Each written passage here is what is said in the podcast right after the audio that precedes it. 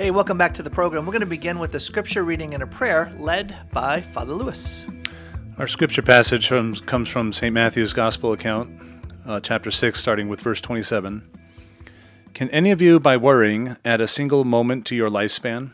Why are you anxious about clothes? Learn from the way the wild flowers grow. They do not work or spin, but I tell you that not even Solomon in all his splendor was clothed like one of them. If God so clothes the grass of the field, which grows today and is thrown into the oven tomorrow, will he not much more provide for you, O you of little faith? So do not worry and say, What are we to eat, or what are we to drink, or what are we to wear? All these things the pagans seek. Your heavenly Father knows that you need them all. But seek first the kingdom of God and his righteousness, and all these things will be given you besides. Good and gracious God, we ask you to provide for our every need. Help us to place all worries and anxieties aside, that we may more clearly and more confidently seek you and your kingdom for our salvation, for your greater glory. We ask this in all your blessings through Christ our Lord. Amen. In the name of the Father, and of the Son, and of the Holy Spirit. Amen. Amen. Thank you so much, Father Lewis. I appreciate that prayer. So, Father, uh, it's like, why did we pray that prayer? So, do, do you know I'm, I'm, worried why we prayed that. See, prayer. there it is. This is actually really good. I like this. This is one of those. Um, this is one of those um, uh, things where it's like uh, better not to know, but to trust in the Lord. All right. so today uh, on the program, we're going to talk a bit about that idea of trusting in the Lord. Right. So before we began, uh, what were we talking about? We were talking about yeah yeah you caught me already in the first snare.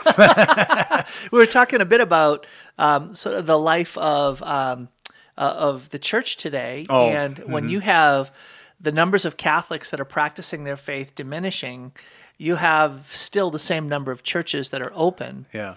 And um, and that can then cause a dispersion of a dilution of the amount of pastoral care that priests can provide. Yeah. Do you know anything about that at all? Have you had any experience with that at all? I, I have, yeah. Not as bad as some uh, other brother priests in my diocese, in our diocese here in Spokane, but um, yeah, being stretched thin is uh, no help to anyone. So I don't know if you knew this. When I first came out to Seattle back in the late '90s, Archbishop Murphy was the the Seattle uh, was the uh, the Archbishop, and he invited me to come out to do ministry here, to to work and serve the church. And one of the things he had me do was help what are called extern priests. Hmm. Do you know what an extern priest is? Are they priests not or not a not uh, part of the diocese, but brought in from other dioceses to help with ministry and parishes? And yes, is that right? Yeah, they were quasi acephalous. How's that for? I'm throwing out big words now, yeah. right? So a priest can't be acephalous, which means what? You don't have a head, you don't have a bishop. A priest needs a bishop. Yeah. And so priests that are seeking to incardinate, right, to to get a new head, to, hmm. to move from one diocese to another, they will spend a, t- a, a, a period of time, oftentimes it's years, where there's this mutual discernment process, feeling yeah. each other out, right? Like, okay, is this the right place for me? Are you a good fit for the diocese? And so um, when I uh, arrived here, because of my work with leadership in the church, they said, well, why don't you serve these seven priests? I think there were like seven of them. And a couple of them were from the Philippines. Mm-hmm. Now, you want to understand challenges? Okay, so one of the priests that I was serving had 99 parishes. Whoa. 99. so there was a main parish that was where he lived, and then he had 98 missions. Wow. And I said, Describe your life to me. He said, What would happen is I would wake up in the morning, I'd go out my front door, there was a car waiting for me, and they would drive me to one of the missions. And when I was at the missions, I would do what what, what would he do? Probably everything: confessions, baptisms, confessions, know, baptisms, marriages. Uh-huh. Uh, he uh, would do some form of like remembrance, like mm. if there was a funeral, if someone had died, they would do some kind of funeral type service. Um, he'd catechize. He would um, celebrate mass, of mm. course, uh, and confect the Eucharist, so that there'd be a, a sufficient supply of the Blessed Sacrament and mm. Eucharist available, um, and then occasionally would be following up with um, you know like confirmation, right? Mm. But he he would do that, and then he would be driven back, and then he would go to bed. And get up in the next morning and he'd get back in the car and he'd go around to the next one or two, depending on how far away they were or how near they were in proximity. And he said that was his life. Wow. His entire life was centered and focused on sacramental contact with the faithful. And he said uh, he had, you know how many employees he had? I bet I bet he had maybe one to keep his calendar. He had 116 oh wow. Well that's employees. That's good at least. yeah. He said all of these different uh, parishes, these different missions, had their own catechist, a layperson. And so it was the it was the layperson that had the day-to-day task of accompanying these people. And in terms of pastoral care, in terms of catechesis, in terms of sort of, uh, you know, uh, boots on the ground presence to them. And, um, and, and that was his life. Wow. That was his whole life. Wow. Okay, so that's number one. Uh-huh. Number two, the second one was he said that he, he didn't have that many, but he had 34,000 parishioners. Oh wow. Yeah, no, families. Families. Families. Oh wow. 34,000 families that he was caring for among his various missions. Wow. Wow. Now, how do you feel? Uh, suddenly my three country parishes totaling 150 families uh, doesn't seem so bad. Yeah. well, and and what was what was so interesting was um, what these particular priests struggled with when they came to the U.S. and were uh, being a priest in the United States, a priest in in this instance the Archdiocese of Seattle. Can you imagine what was it that they were struggling with? What to do with all their free time? Like, Yeah. w- and what is it that these people expect of me? Oh yeah. right? Like, why do we have all of this organization? Why do we have all of these meetings? What's with all of this bureaucracy? What's with all of this these different groups and clubs and stuff? It's like these priests were so entirely dialed in on ministering in the name of Jesus, principally sacramental ministry, but then secondarily other forms of pastoral care that all of the other, let's call it ecclesiastical machinery, institutional bureaucracy, was just completely foreign to them. Yeah. And so they struggled to be in one parish where they were flourishing was caring for a hundred parishes. Mm-hmm. So that's something. Wow. Yeah. So what a different. I mean, it's it's the same priesthood, but boy, when you think about context, when you think about um, like di- diverse situations in the world, boy, it really it just shifts how people look at, um, you know, or how priests actually are living their priesthood. Yeah. So, so Father, talking to you about um, your own living of the priesthood, when you take a look at the way that you're stretched, a lot of that stretch is probably connected to the machinery. Yeah. So, what's that like for for you?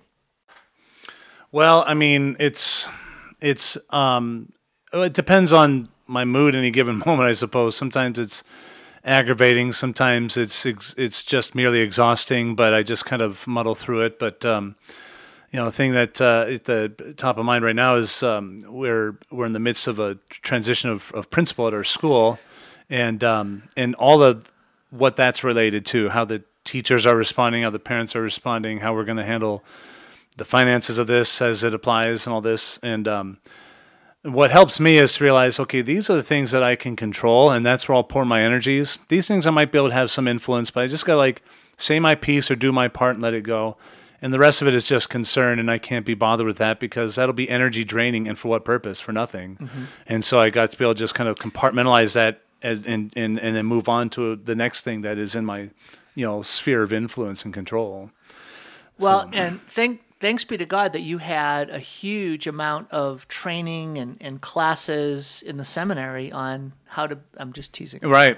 Yeah. Time management, organizational development, the leadership one semester formation. class of pastoral So- administration was a class that I didn't take. So, That's so funny. oh, So, anyways, um, well, I think that um, I I think that one of the phenomena that is showing up around the country is a focus on like the care for um, the, the the life energy of priests and the uh, geographical not not, not, not geographical is not right, the right word. Um, what's the right word? Just the the the the the, the, um, the sparsity of of um, of, of personnel Yeah. and of money to be able to to take care of now a, a, wider number of uh, of parishes because the number of priests is diminishing and priests are getting older. Yeah, yeah.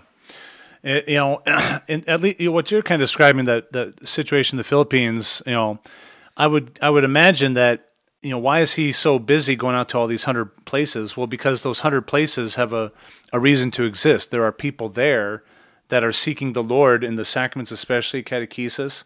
Um, a key difference between that situation and a lot of our common experience here in the United States is we have not as many parishes, but what we do, we go and it's four people at the Sunday Mass, and it's like the Mass is all that they want or need, they think. And then, and but you know, the priest drove 40 miles to get out there and has to figure out how to keep the lights on the four people who are tithing whatever they can or whatever. And, and, um, you know, and we kind of wonder, well, you know, at what point do we start to consolidate this? Because I would love to pour my energy into multiple parishes if at each one the people were were abundant in their in their faith and their desire for that for a deeper faith if there were just people there versus you know I come out and there's a couple people there that you know if it weren't for this I'd be watching a basketball game and um, that's for me is energy dra- draining and uh, energy giving is when I, I I feel like what I'm doing is making a, a difference you know and I'm and it's and it's being received so um, anyway that's a key difference I think between those two scenarios So uh, I'm going to get a little dramatic and talk about um, people.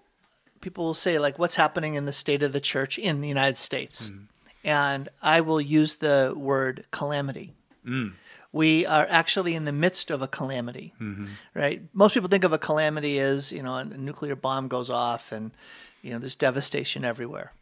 Well, there's a spiritual nuclear bomb that has gone off, and there is a calamity that we are living in the middle of, and it it's only taken one generation. So when I grew up, St. Malachy's Catholic Church in Burlington, Massachusetts, um, we uh, you've heard me say how many par- how many masses we had on a weekend. Do you remember this? yeah I can't remember but you Okay, so it. on Saturday we had three masses. oh wow We had a four, a five fifteen, and a seven o'clock mass on Saturday, and then on Sunday we had a 7.30, 8.30, 9.45, 11, and twelve fifteen mass. wow And the 9.45, 11, and twelve fifteen standing room only, absolutely packed. wow Okay, so that's eight masses. And there was a second Catholic church in, in Burlington, Massachusetts called St. Margaret's, and it was similarly packed. Packed. And it was even bigger. It was even a bigger church. They even had a downstairs overflow. Okay. Do you know how many people lived in Burlington when I grew up? yeah like 15,000 people Yeah, 20,000 people. yeah it's become a small city 20,000 people, and there were a total of about 10 Catholic masses on a weekend wow in that little town. And, and there were plenty of other Catholic churches around us, too. So this was just Burlington itself. Okay. So now, that was your childhood that was my childhood. yeah And we had four priests oh wow at our parish. Three or four priests. Three, uh, often three, sometimes four, eventually two, then to one, and now one shared between the two. And now they're closed. They're they've combined the two parishes, and eventually they're going to close St. Malachy's, the church I grew up in. wow And that that's the difference between 1980 and 2020. In 40 years, it's been what is that? That's the definition of a calamity. yeah When you go from that kind of involvement and uh, and and filled church to the the empty, empty like cavernous space that is so empty that you can't you can only not only not staff them, but there was no reason to because the attendance was so small. Mm-hmm. what in the world is going on? Yeah. Now, Father, I'm not asking you to, I don't know if you have the, the full answer. We're up against a break. When we come back, everyone, Father is going to give us the answer. what happened? And you can't just blame it on Burlington, Massachusetts. Okay. All right. Back in a minute with more Sound Insight.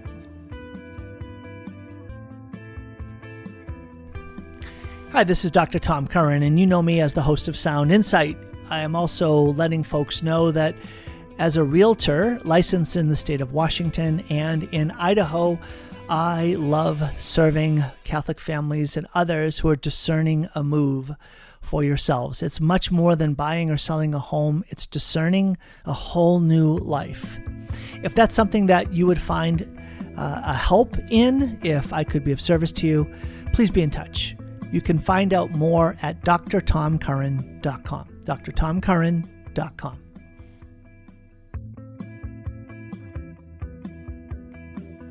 Welcome back to the program. So, Father, we're all at pins and needles. You've had a good minute to think about the answer to this question. Um, is it is it too dramatic to call what's happened, what has happened, even just that one little sliver of experience, to call that a calamity?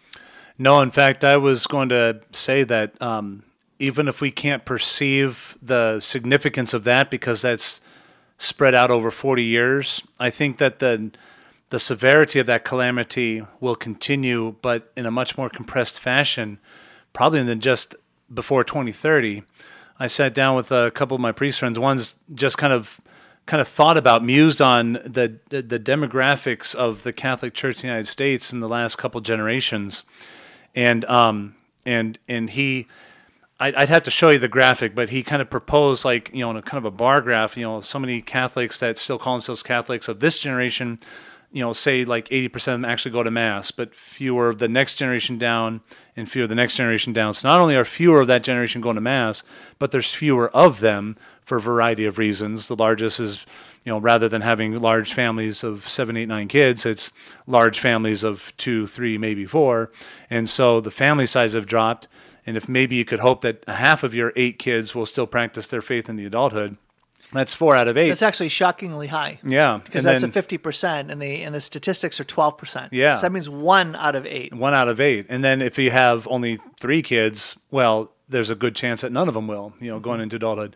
So that's the precipice. But we're going to see that because the the parents of the baby boomers, the greatest generation, they are basically all gone.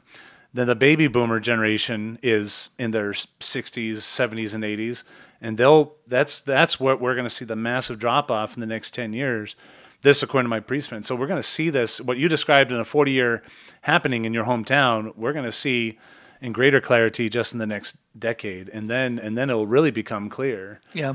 Yeah i i was a consultant for a specialty insurance company that had a focus on providing um, uh, insurance, like liability insurance, to senior living facilities, skilled nursing facilities. And they had all of the data about what is um, sort of euphemistically called the pig and the anaconda. Mm. Have you heard that phrase before? Uh-huh. You got this long snake, and you can see where the pig where it just ate, and it just is yeah. the bulge that goes through the whole bulge. length of the snake. that big yeah. bulge is demographically the greatest generation in baby boomers, mm-hmm. right? That they're all moving towards the end of their lives, and so for him it was this gener. You know, if if you want to you want to be an entrepreneur and you want to find a um, a demographic that's going to grow, it's the older folks. Yeah. So build a business that serves older folks, like nursing homes, yeah, which like are nursing cropping homes. up everywhere. That's right. Yeah. So, but that's not the point of this program. Right. the point of this program is that you identified that among them are more traditional conservative attitudes when it comes to religion and faith and belief in God. And so, when that pig in the anaconda goes away, what are we going to be left with? A wasteland, mm-hmm. right? A real, it is a calamity. Mm-hmm. And so the sadness is that it's, it's not only that people are becoming indifferent to faith, it's they're becoming hostile mm-hmm. to faith. Mm-hmm. And, you know, that's, what do they say? Uh, if you take away God, you take away man. Mm-hmm. Right, so the authentic sense of who a, who a human being is, mm-hmm. and if you remove God, it doesn't mean that human beings are just going to flourish because they're all people of goodwill. No, it, it will it will pendulum swing over to the demonic, Mm-hmm. to the anti-gospel, and so that's know, th- what we're facing. God, Right. There's the principle in physics that nature abhors a vacuum. I maintain that the same principle applies to the supernatural. If we, as an individual, or as individuals, or even as a society, you know, if we have jettisoned God, then we we've left a void, and it will be filled. If we don't choose what fills it, it will be filled for us.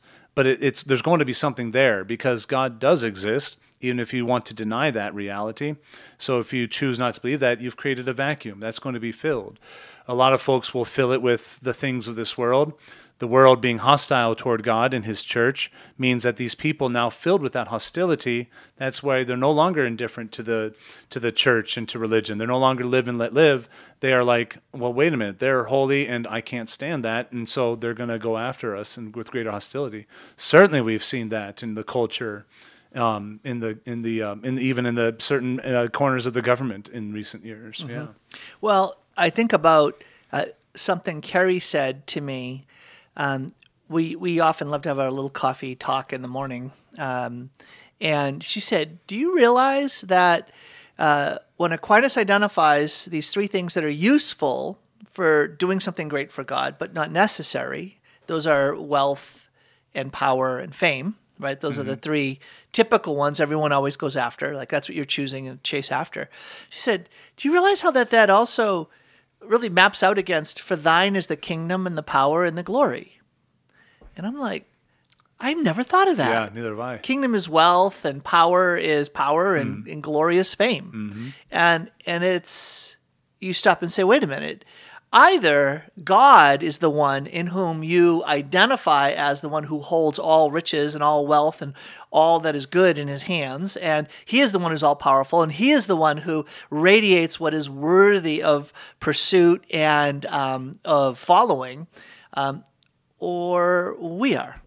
We're going to choose to, to pursue those things ourselves. And I'm like, hey, that was pretty good, Carrie. Yeah. That was, that was pretty, I got a pretty pretty smart wife. You got some good coffee talks. Yeah, in the morning. let's go. Let's go. Um, but what is necessary is holiness, Mm-hmm. right? Not not wealth and not power, and not fame, but it's holiness that is what is needed to do something great for God. Okay, so then this brings me to the next question. Um, so proposition number one: we're living in the midst of a calamity, Mm-hmm. and uh, people will naturally say, "Tom, relax." Yeah, have a barbecue. You know, just enjoy it, it- this weekend, right? this weekend was Mother's Day, right? Just relax. Don't, take it easy. Don't don't be so stirred up. But I can't when I see the devastation. Um, so that's the first one. The second one is here's another proposal. It takes a heroic effort to raise an ordinary Christian. Yeah. What do you think of that? I think that's absolutely true. It's uh, maybe in a Christendom uh, culture, it wouldn't be seen as heroic because you've got quite a support system around you to to keep the ball rolling in the direction that you want it to roll anyway. That is that is that is dead. Uh, Christianity is not dead, but Christendom is dead, um, or it's definitely in its death rattle. And Yeah, it's um, almost like a stream, right? If the culture is, if you're moving with the culture in its Christendom, Mm-hmm. then you can kind of float. You don't have to put in a lot of effort to just kind of float with everyone else, and and you've got eight masses on a Sunday, and Mm-hmm. you've got all this full churches and all of that. Mm-hmm. Well, it feels like we're in raging waters and we're trying to go upstream. Right. And so if you continue to just go down the stream, you're what's the prevailing current of the stream? It's the current of the culture. And so that's where it's heroic. And um, yeah, I think it's Chesterton. I'm probably paraphrasing wrong, but he said, you know, um, dead things flow with the stream. Only a living fish can flow against it. And uh, and uh, that's that's heroic is um, is a very dramatic word, but I think it's appropriate. But the virtue at play there is fortitude. I've got to rise above my weaker, baser self to do what needs doing, and uh, that's harder when. You know, I remember one time, you know, I brought a bunch of kids down to youth apologetics camp a couple summers ago down in central Idaho. And on the way back, we are going through um, uh, part of central Idaho that uh, on Salmon River that eventually connects with Hell's Canyon and the Snake River. So we're in this deep gorge, and we decided to get out of the bus and um, go in the water to cool off. And uh, it took a lot of strength just to stand there and not be swept away by the current, just to stand there, let alone keep powering forward. Now, if I if I wanted to go that way downstream, just pick my legs up and float. But I but I, it already swept me away. I need to go back up to the bus, and it's like everything I can do to march up that way. Culturally speaking, spiritually speaking, I think that's where we are. So yes, it is. It takes great heroism to raise a an ordinary Christian. I wholly agree with that. So here's a this is not a profound example, but it was a oh my goodness, what am I doing example. So uh, we don't watch a lot of TV in our house. Um, I think Kerry would say, "How dare you say that on on, on the radio? You can't lie." Um, we don't really watch TV, but we'll watch um, like videos, right? So there was a clip from the movie Top Gun Maverick, right? Cool movie. Yeah. And uh, if you if you remember the movie, what was like one of the very coolest scenes was the first time he was up in the jet. And Oh, in the very opening scene. yeah, one, one of those opening, or no, not that one, but when he first gets to Top Gun, Okay. and he's like, day one, Starting to dogfighting, Yeah, right? yeah. And we're gonna take you on, Uh-huh. right? And so I put on that scene. It was just like a clip. I just put on that scene because it was really cool, and it's like, okay, we're gonna have you know 200 push-ups at stake or whatever it was. You remember the scene? Mm-hmm. Okay, so. Uh, what I didn't realize about the scene, and I'm watching it, and I, I've got my three youngest there. So Annalise is 13, uh, Lu- no, 14. She just turned 14. Um, Luciana's 12, and Liliana's 10. 14, 12, and 10. And our rule is that these kids don't even get to watch, you know, even my 14 year old barely ever gets to watch a PG 13 movie. The default setting is no, you don't, until we've watched it, we vetted it, we make sure it's going to be okay. Yeah. And I thought, well, this is such a fun scene. My girls can watch this. And so, you know, there's no violence and there's no, you know, inappropriate sexual stuff and all mm-hmm. of this. Well, guess what there is? Swearing. Oh, yeah. I didn't realize it. Yeah. I didn't realize it. And it wasn't like the harshest words, but we're going through the scene. All of a sudden, I hear one and I'm like, oh, wait a minute. And and I was only aware of it because I was watching it with these three girls. And I'm like, okay, well, that's just one. It, it- we'll move on. And then another one happened. And then another one happened. And, and then I turned it off. I just said, I, I can't believe that I wasn't conscious. I wasn't sensitized. I've become desensitized to language that I absolutely do not permit anybody in the house to say. I don't permit it. I don't speak that way. I don't permit my kids to speak that way. And, and if other kids come in the house and if they use language like this, they're friends, I will correct them and say, that's not how we talk in this house. And yet, what was I doing?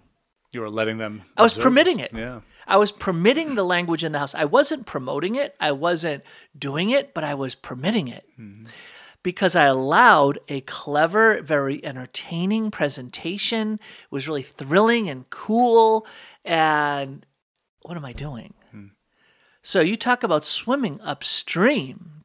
And that's a movie that, all things being equal, we would say, you know, that's not a bad movie compared to so much else that's out there that is sort of woke and and and just inappropriate and goofy. Right. So I don't know. What do you think of that?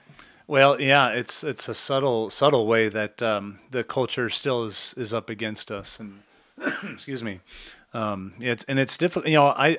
I, I I know the the word that they're using that scene that would cause alarms and um, I I I think I guess I'm sensitive to that and be like you know they could have got away without saying those words but um, but uh, it just it can just uh, happen. Um, and that's the thing is that our our the forti- fortitude is needed to help us to rise above our weaker selves I mentioned and that includes just have a heightened awareness of where the snares are great and small because they're all snares nonetheless or at least they can they can be fake trails that lead us off the main path that we want to be on that can lure us away and uh, they're just little things um, and why sweat the little stuff? Well, the little stuff quickly can easily and easily can give way to the big stuff. So if we can stop the snowball at the top of the mountain, we can potentially prevent the avalanche that happens at the bottom of the mountain, right?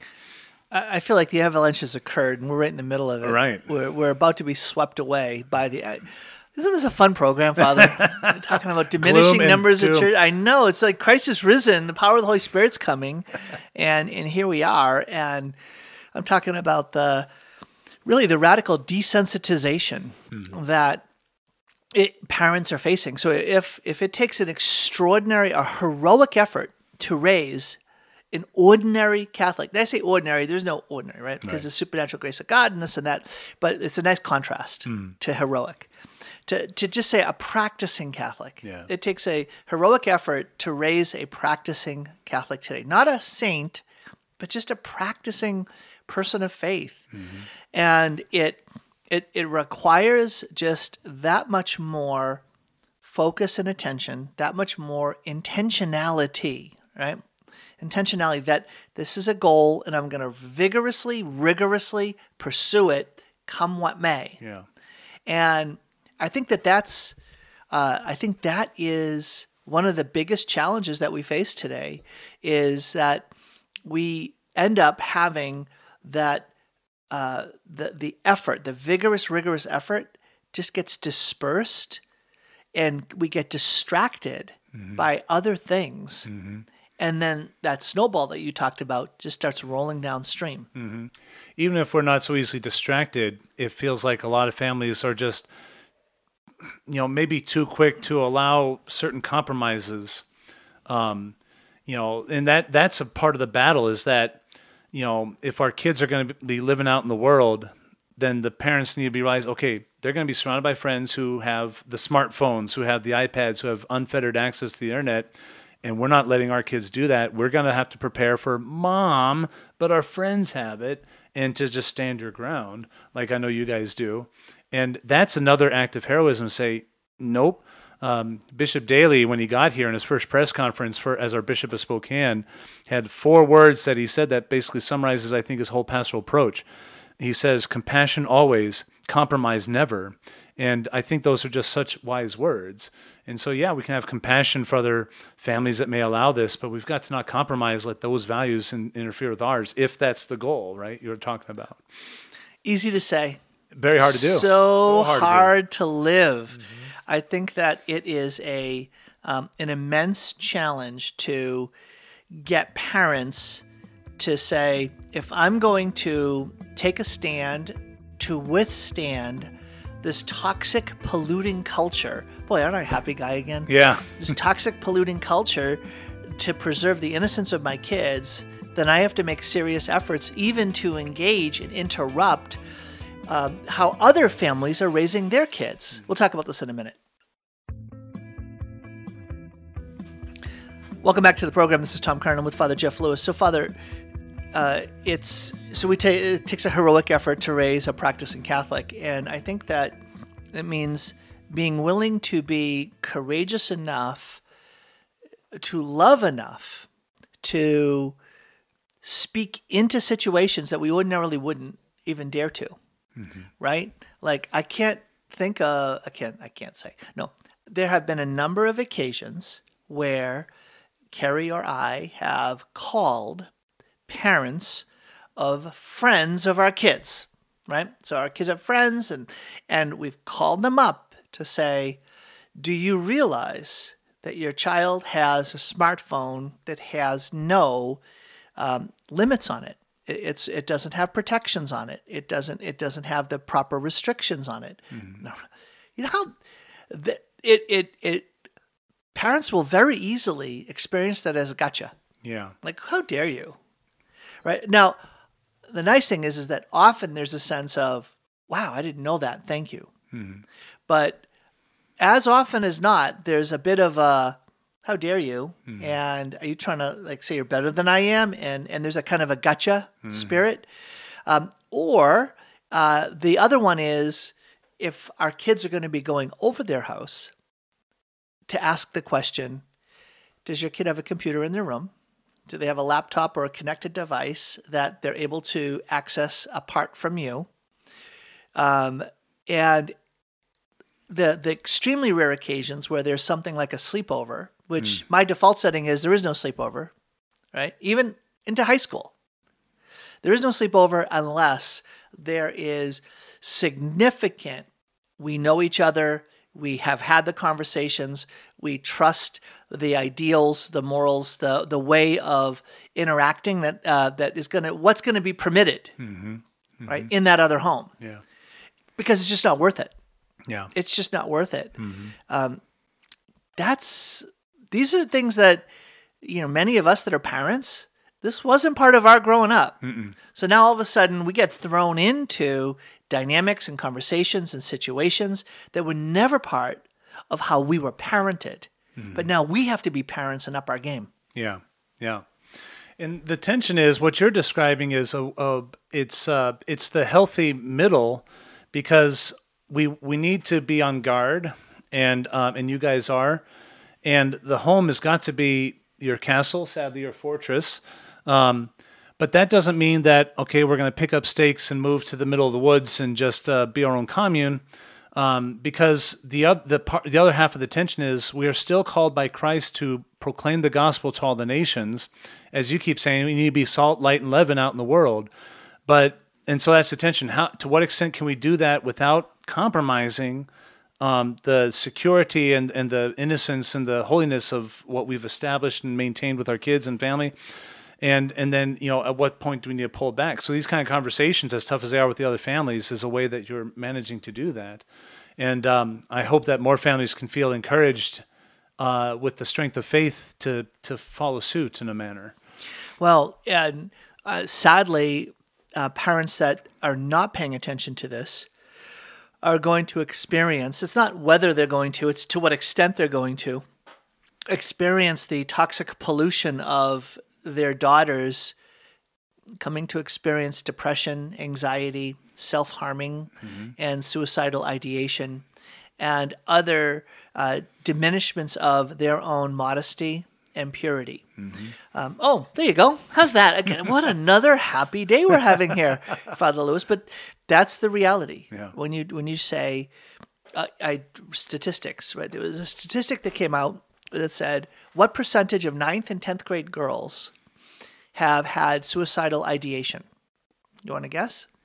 Or Po- or pre- made an attempt pre or post covid today. Like Today, this like is in the last couple of years. okay I, I would guess three quarters So it was thirty three percent. oh wow i thought Yeah. it was way higher Yeah, Okay. so thirty three percent. But that's, That's one in three. yeah. You, you go to the you go to a typical high school. Okay. You walk around, line up all the ninth and tenth grade girls, and say how many of them have thought about ending their lives. yeah Okay, one, two, three, one, two, Mm-hmm. three, one, two, and stunning, yeah shocking, tragic. This was not my growing up. This Yeah. was not your growing up. right This is today. Yeah. So you, you talk about a, a calamity again. This is a an absolute calamity that is happening in the middle of a beautiful sunny day. Let's go have a nice cookout to celebrate mothers this weekend, right? And that's not the world that we're living in. right So, um, so this idea of vigorous, rigorous action. Well, guess guess who is taking vigorous, rigorous action? You know, the forces of the anti-gospel that have an agenda that will destroy the the peaceful period of um, of of this. Uh, the latent they call it the latency period right the latency period is that is that period that young people experience where they don't have awareness they don't have a conscious attention where they're reflecting on or having presented to them in a direct way these things that they're not ready to receive. So things that would shock their imagination, that would disturb the peaceful development and and um, growth of their awareness, for instance, of their own sense of sexual identity, their awareness of themselves as sexual beings. This is not intended to happen before the tween years, uh, you know, 9, 10, 11, 12 is when those things are to be presented in a healthy format, like the biological side of things and then the personal awareness side of things. Not kindergarten, first grade, comprehensive sexuality education. Do you feel fluid about your gender today? Right. That is horrific. It is. It's demonic, is what it is. It's satanic, yeah. It's satanic, and and what are we doing about it? You know, let's get some more burgers on the on the grill. Right. You know, so Well, that's another tension is that um, I worry about this constantly as a pastor. Um, I could, you know, I, I can perceive and hear about and, and, and so on what's going on out there. And, and I got souls who need me right here. And it comes back to like the circle of control, influence, and concern. And so, you know, Christ is the savior of the world. I'm His agent here in the people put into my life, and and hope that as By the way, I like that. I like those circles. Where'd you get that? Um, Control, influence, concern. That's That's from three circles. That's, actually a business book or leadership book called uh, Seven Habits of Highly Effective People. It was in there, really? Yeah, I didn't know that. I forgot that. Yeah, okay, I- keep I- going. I like that. So Yeah. the circle of c- control is your immediate relationships where you Yeah, and really, really just your, impact things. Mm-hmm. really just yourself. I can only truly control how I will react or respond to a circumstance, and um, and to some measure, you know, like you can con- control much about your household, um, and then influences the behaviors of those that I'm regularly in contact with, and then and then concern is, I should be concerned about you know Russia Ukraine war uh, for a variety of reasons, but if I focus on that, I'm draining a lot of energy on that to the neglect of the people entrusted to my care right in the present moment. And uh, and frequently the circle of concern has us me dwell in the past or overly worry about the future. That's where Satan wants me to be focused, but God is in the, the eternal present in the present moment. Again, the people immediately present to my and to, to me now. That's not to say to focus only on that, like an ostrich with the head in the sand, um, to take in, okay, this is going on. I can maybe see how this might trickle down in these ways to, to me here. Uh, okay, so good. I've got that's on my radar. Um, and then and then the circle of control here. You remember the scene again, Top Gun Maverick. So now, uh, spoiler alert, they're going in on the mission, right? And they have the the eye in the sky keeping a radar up, and all and they're on their mission and all of a sudden they pick up the two bogeys and and all of a sudden it's like where did they come from what's the story what do we do and tom cruise makes the, the the executive decision we keep going because it looks like they're just on some kind of patrol but then he says as soon as such and such happens they're going to redirect course and intercept us so we got to pick up speed i mean he just makes decision after decision so he took that point of concern saw how it could apply to what is in his control and responded and I think that's a great image of how these circles can work. And so I can see what's going on in the world and, and, and perceive how it might trickle down the various ways. And then I've just got to park it where it belongs and, and, and channel my energies into the now. And if each of us could do that and it radiates outwards because it's God focused, it's, it's Christ centered, and, and we're working for the salvation of souls, you know, in the immediate area, and each of it, then it radiates outward, just like the spread of the gospel with Peter and Paul and um, and that's how we can do this. But it's very relational, very slow moving, and a very piecemeal. But I think it's sure and certain uh, because we're helping each other to be built up, and then the people that we're building up are helping their people to be built up. I think that's how that works. But but man, it's tough because I'm seeing this person dying out there right now, and you know, or you know uh, in their soul I, and i if i try to worry about that or control i may not just be the person to do that Yeah, I, I I really like that way you mapped it out. Uh, the language that I've used is I call it density of concern, and so my I've had to shift my focus from being concerned about the whole church to the Church of the United States to the church in in the state of Washington to Western Washington to now Eastern Washington to my own parish to no my own family. Mm-hmm. There it is. The density of concern had to be that focused to actually take action. Yeah. We'll talk about this more in a minute on sound insight welcome back to the program. This is tom curran i'm with father jeff lewis the pastor of st mary's in spokane valley. So father lewis uh, I use that phrase density of concern, kind of uh, confirming what you were talking about that um, I can't concretely take care of everybody. And if I tried to be so concerned about everybody, I'm not going to get anything done. But let's translate this a little bit more because when I think about the idea of taking action, I think that's where um, Carrie and I were saying the density of concern we have, first of all, has to be on our own family.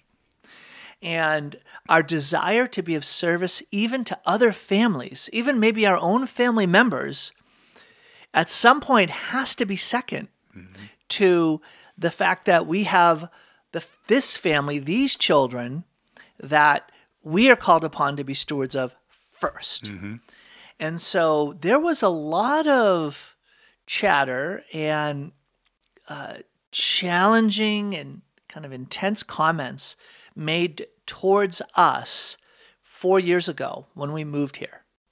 Like, how can you leave us? Why would you leave us? You can't just run and hide. You can't, right? It was all of that kind of language that, on the one hand, had a a kind of validity if if if the concern that folks had was equal across the board. Right. But when I realized, no, no, no, no, there's a, a my call has this density the closer you get to the center. And if I can't take care of the center first, then I'm not going to be able to take care of that outer circle well Yeah. second. And and that that's a big challenge. Mm-hmm. That that's a really big challenge. Yeah. But I think that it, it doesn't mean it's a free for all, but it means that in some ways, if I do what is right and, and godly for my family, it's also going to be the best for everyone else. Yeah. It'll have that reverberating effect and impact on other people's lives. Mm-hmm, mm-hmm. And I would even add to that that that the the height, highest density of the the density of concern that you described, the primary primary point is your you and Carrie, your relationship as as married couple, holy matrimony of the sacrament. If that, if that's not solidly in place, then what you each or together try to do for the kids is diminished because that's not solid. And that's that was your first vocation. You didn't become parents first and then got married. A lot of people do that these days, um, but you you know in the proper order. So And then even before that is what? is your relationship with God. Yeah, exactly. So it's like the best thing I can do for my relationship with Carrie is become a saint. Exactly. Yeah. So and so it's that God, Carrie, kids, you know, and then then the wider work in the world and ministry. yeah. Um, but trying to get guys to realize that, trying to get guys to realize that um, this idea of you can't go and hide. Well, I can get my kids off the front line. Yeah. I can, in fact, isn't it the wisest thing to get my kids off the front line? In order to strengthen them, form them, train them, right? I, I Because in of- their time they will be the new front line. then eventually they'll be ready and equipped to Yeah. be on the front line. Yeah. But if you have them living on the front line, not a very wise, healthy place to be. Mm-hmm. I- uh, so I think a Band of Brothers, right? Like they were recruited, um, but how many, How long was it between when they first arrived at what was that place called? Camp, the first camp they were at. Uh, yeah, somewhere in Georgia, I think. I Yeah. can't remember. Oh, Camp, goodness. Camp Wanatong. It was some kind of no, Native no, American was name, oh wasn't it? gosh, it was the name of that rock at the top there that they would have to Oh, run up to that rock. Oh, whatever. But it was it was like two or three years. Oh, yeah. Mhm. between when they first arrived and they jumped in um, Mm-hmm. On D-Day. D-Day. and I'm thinking, how much how much training camp, how much basic formation and training are you doing for your kids if they're if they're actually living day to day on the front line? So I feel very uh, comfortable saying to parents, "Are you living on the front line, and do you need to flee?" Yeah. Right. Yeah. So I'll tell you one more story, Father. there was a, a woman that um, we met. Um, her name was Irina, which was means peace, right? From the Ukraine Okay. And a refugee. So she showed us her uh, her family uh, picture and her home, a beautiful estate. I mean, it was a gorgeous estate, like multi-million dollar Wow. estate. Husband, a corporate lawyer, and beautiful home, beautiful kids. And then she showed us the next picture, which was at the beginning of the Russia-Ukraine war. There, the kids are down in the basement, and there's a bathtub down there, and that's where they're sleeping to protect them from any kind of danger. And it's just like, okay, that's kind of dramatic. And Until she showed us the next picture, which was the hole in the roof, big, big hole, a crater in the roof where the bomb had hit.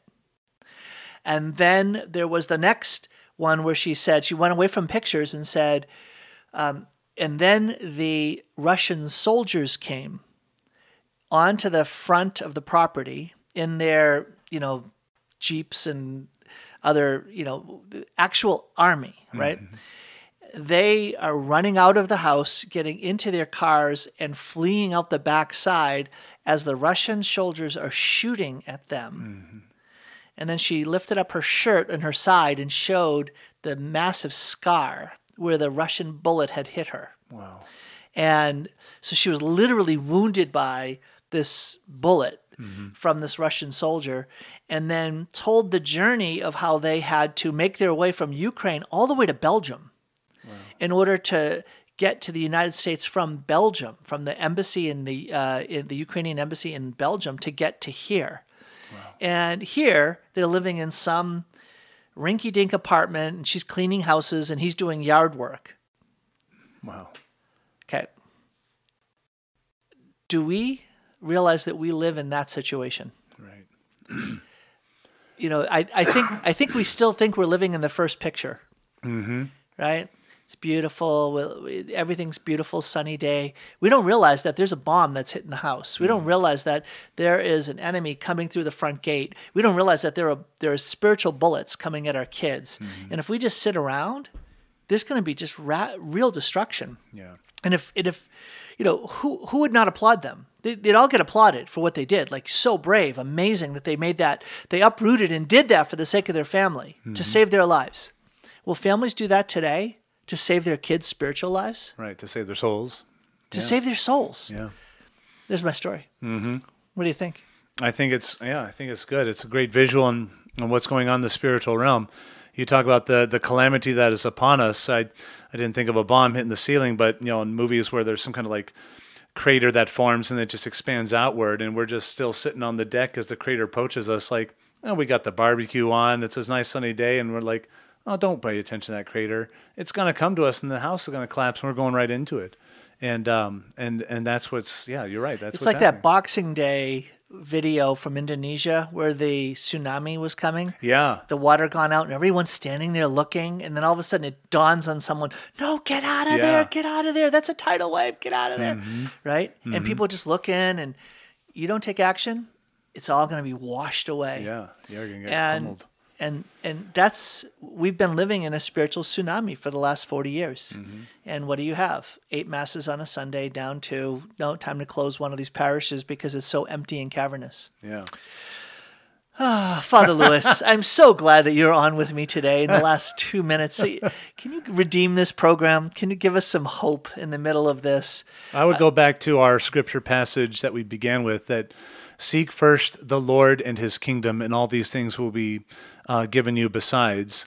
So that's an image I used one time in a homily is that the calamity is like, you know, the great whirlpool, like at the end of the Little Mermaid cartoon that the witch queen is doing and something. I imagine a whirlpool like that, we're all just going to get sunk into the middle of it. But imagine a great and immovable pillar of rock at the center of that whirlpool. That rock is Christ. We've got to cling to that rock and stay close to Christ. And there's people in the whirlpool that are reaching out to us. Not that we can save them, but they're screaming out to us, "Come on in, the water's fine." And and we need to try to do what we can to save them, but not at the expense of letting go of the rock of Christ. So seek first the kingdom of the Lord and His kingdom, and and these other things will be done unto you. So stay close to the sacraments. I mean, the three habits of, of, of the spiritual life daily prayer, I think, especially with scripture, you know, weekly mass on Sundays, if not more frequently, and monthly confession. If we are faithful to those three things, that is like the bare minimum of how we can stay close to the cross of Christ in these turbulent times. I like that daily, weekly, monthly. Yeah. I don't think you've ever said that before on the program. I stole that from another priest. I have no original No, thought, no, no, Tom. just make it up. Just say, as I was praying, the Lord revealed to me daily, weekly, monthly. That's good. I like that. All right, so we um, we're recording this before Mother's Day, but we hope and pray that all of you mothers were there and had a, a very blessed Mother's Day, honored by your family. I'm still I'm hand wringing, Father, over the, make sure that Carrie gets honored. Guys, it, it's too late to say it now, but you got to focus on their love language, right? If, if they're not if they're not into gift giving and and and maybe it's words of affirmation, maybe it's acts of service, whatever it is, find that love language and do that and it's the best way to, to, to be applauded rather than corrected on Mother's Day. You don't want to be corrected on Mother's Day. All right. God bless you all. Thanks, Father Lewis, for being with me today. All right. God bless you all. Join me tomorrow for more Sound Insight. Oh, and a special guest, Eric Genuis. Eric is uh, going to be performing a benefit concert for the Chesterton Academy coming up um, in uh, a short while. You're going to learn more about that tomorrow on the program. God bless your day.